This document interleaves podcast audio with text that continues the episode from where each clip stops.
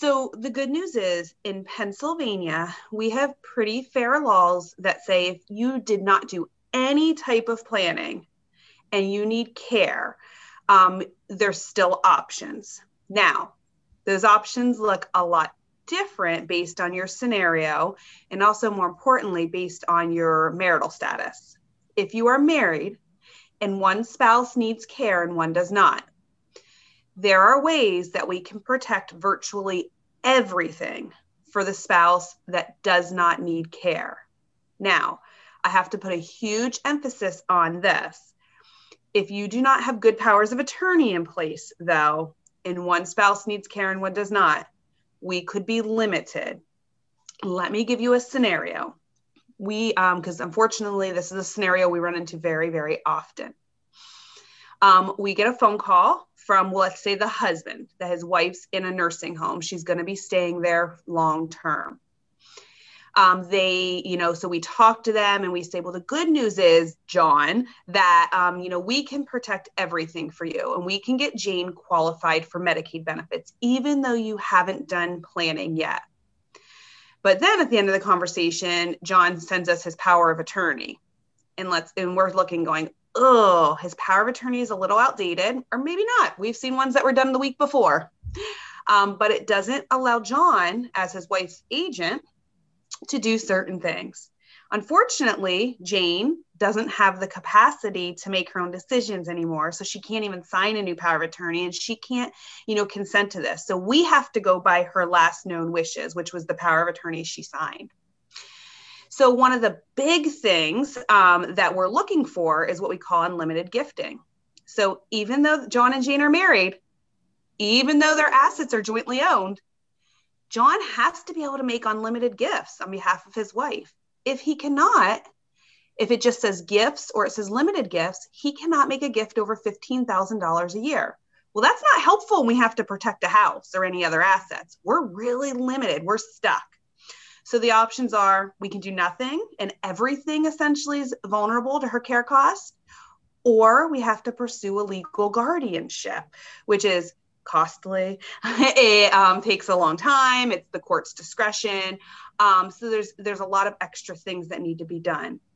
But um, if they if it's a scenario where John and Jane came to us and John called us, but guess what John did? He met with us already and he already put good legal documents in place. Jane signed good powers of attorney before she got too sick because maybe they knew, you know, where things were heading.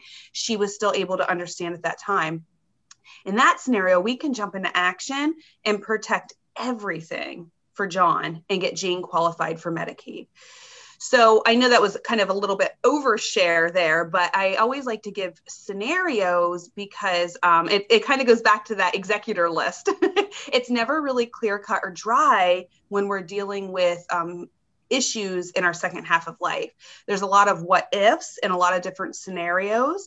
Um, and unfortunately, a lot of it's gray. So it's kind of interpretation and figuring out what we can and cannot do. Um, now, if we're talking about a single applicant, so this is where I mentioned it depends on your marital status if you need care right now.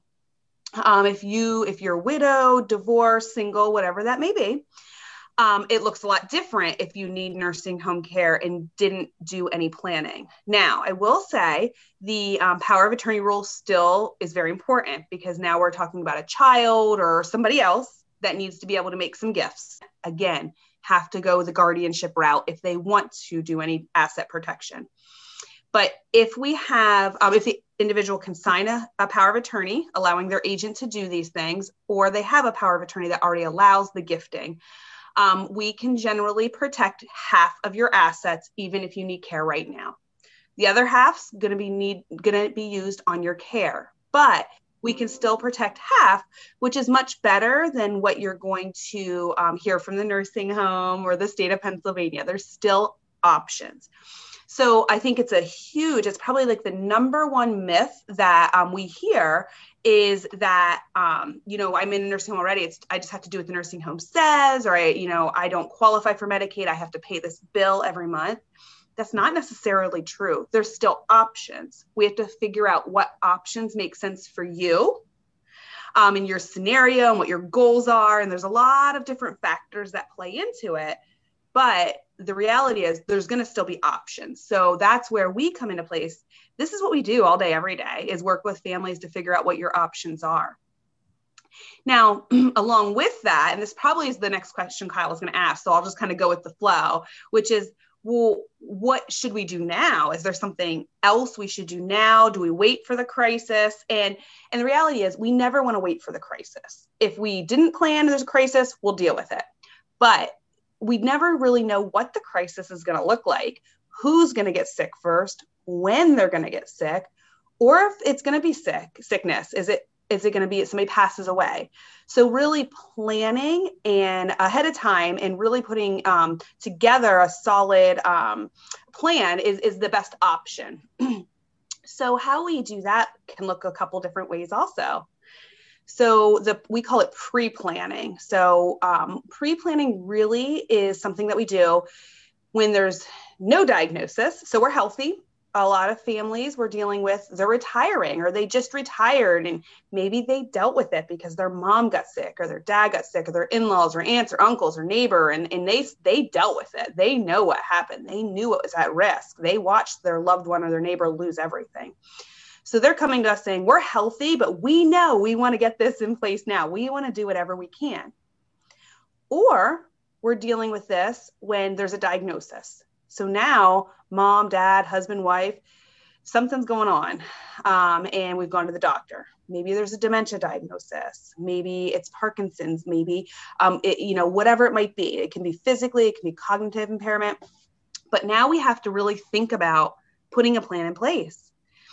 And the key here is if we're doing pre planning, our goal is that we're planning five years before you need nursing home care. And the reason we're planning five years before you need nursing home care is because of the five year look back with Medicaid. Okay. So sometimes we get asked, you know, isn't it seven years or is it three years? It's five. So years ago, it used to be three. It's been five for quite a while. There's some rumor going around it's going to be seven. I've, you know, we hear that occasionally, but there's nothing in writing and legislation. It's it's five. It's a federal rule, so it's a lot more movement to make it increase um, versus just like a Pennsylvania rule. So the thought process is we want to gift assets and protect them five years before you need care.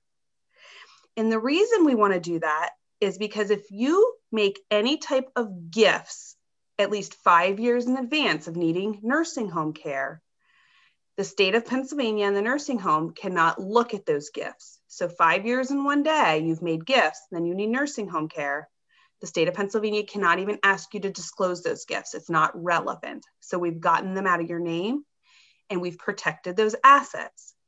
Now we're going to jump here in a minute and talk about like how we gift assets and, and what tools we use. But first, I just wanted to mention that um, you might be thinking, what if I don't make it through five years? What happens? Because you're right, we don't have crystal balls, unfortunately, and make our jobs a lot easier, make your lives a lot easier too. But um, so we, you know, really plan on with the information that we have. We do the best with our judgment skills and our experience to figure out what we think will really make sense. So, with that being said, let's say we make gifts and then we need care in year three well, then we figure out what our options are in year three because the crisis can hit sooner or later. Maybe it won't hit at all.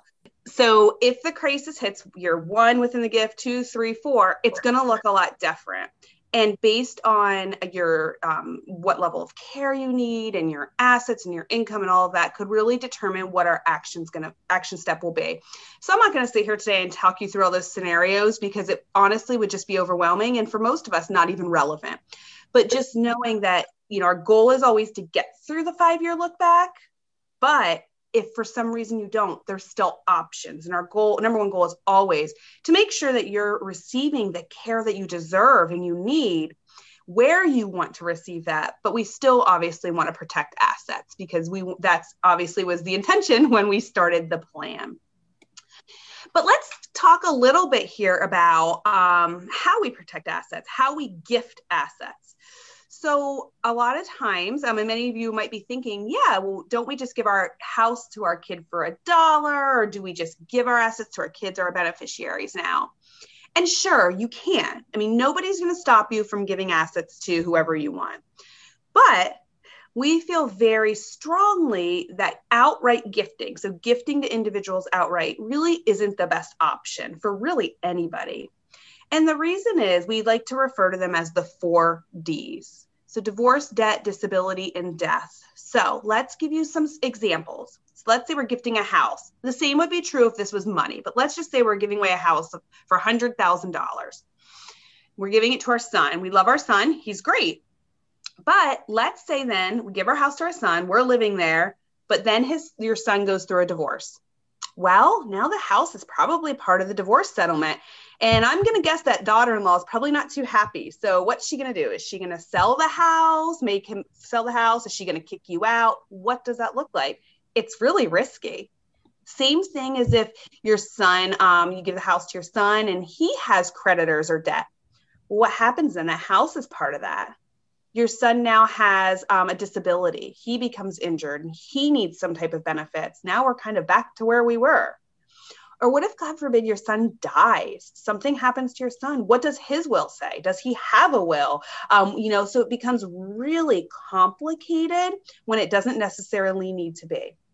Now, there's also outside of the four Ds, the Filial Responsibility Act, which says that your children could potentially be held financially responsible for your nursing home bills. Now, there's a lot more that goes into it, and that's not true in every situation but we have seen filial responsibility um, pursued in courts in Pennsylvania.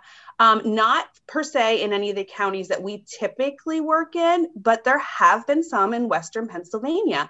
And, um, you know, what kind of happens with court cases is once it starts in one part of the state, it kind of grows. So, you know, we always have to be aware of that and I, I know you know you're all here to try to learn to figure out what you can be doing. And I, I can't imagine any of us would want to put our children in a situation where they financially could be held legally responsible for our bills now the one of the biggest reasons if that wasn't enough one of the biggest reasons we don't like to outright give to our children really it comes down to medicaid because you might be sitting here thinking, well, I'm never going to qualify for Medicaid. I don't need Medicaid. I'm never going to need care. But gosh, we don't really know when the crisis will hit or what it looks like. And you might need Medicaid to help pay for your care. And it goes back to that five year look back. And if you, you've made gifts to your children, you know, we have the filial responsibility and all that. But what what happens if you do need nursing home care and you've made gifts and now you need care? Well, if it's not done properly and we can't potentially get the gift back, then we risk not being admitted into a nursing home. So that's a whole can of worms if we need nursing home care right now. And, you know, we're at risk in the community or the hospital's not char- discharging us home. But now we're not only worried about not being admitted into a nursing home, but who's going to pay for it? If you have enough resources to pay for it, then okay, it's fine. There's a lot of things that need to be done um, to make that happen appropriately, but it's still, you can still potentially protect the gift. But sometimes we run into a situation where we get pulled in later because somebody gifted their house to their child. That was their only asset besides a bank account with maybe a few hundred dollars in it. Well, now they're in a nursing home and the nursing home's billing them $11,000 a month. And now the nursing home's saying, well, we're going to start discharging you because of non payment. Well, no other nursing home's going to take them. But the nursing home's now saying, well, we can't discharge them because it's not safe. Nobody else is taking them. So then they start filing suits. Now we have court issues and unpaid bills. So there's a lot of issues that could arise. So um, you're probably thinking, oh my gosh, you've given us all these reasons not to gift assets, but didn't you say we want to gift assets? and yes, we do, but we have to do it really strategic. I would never recommend that somebody makes any type of gifts without working with an elder law firm that could really talk you through the pros and cons and figuring out what the best method is to do it. So, what is the best method? Well, we use irrevocable trust when we make gifts and many of you here may have heard of trust um, and there and honestly there's different types of trust and they're used for different purposes. Probably the two most common are revocable trust and irrevocable trust Now, I'll say in Pennsylvania, a revocable trust really isn't going to accomplish anything as far as long term care. And we'll touch base a little bit later about revocable trust. But if you have a revocable trust or somebody's offering you one, just know it's not going to do anything for long term care. We really have to use an irrevocable trust, and it has to be set up in a certain way to make sure it works to protect assets against Medicaid, nursing homes, state of Pennsylvania. So when we're making gifts, we set up an irrevocable trust and tuck the assets into there.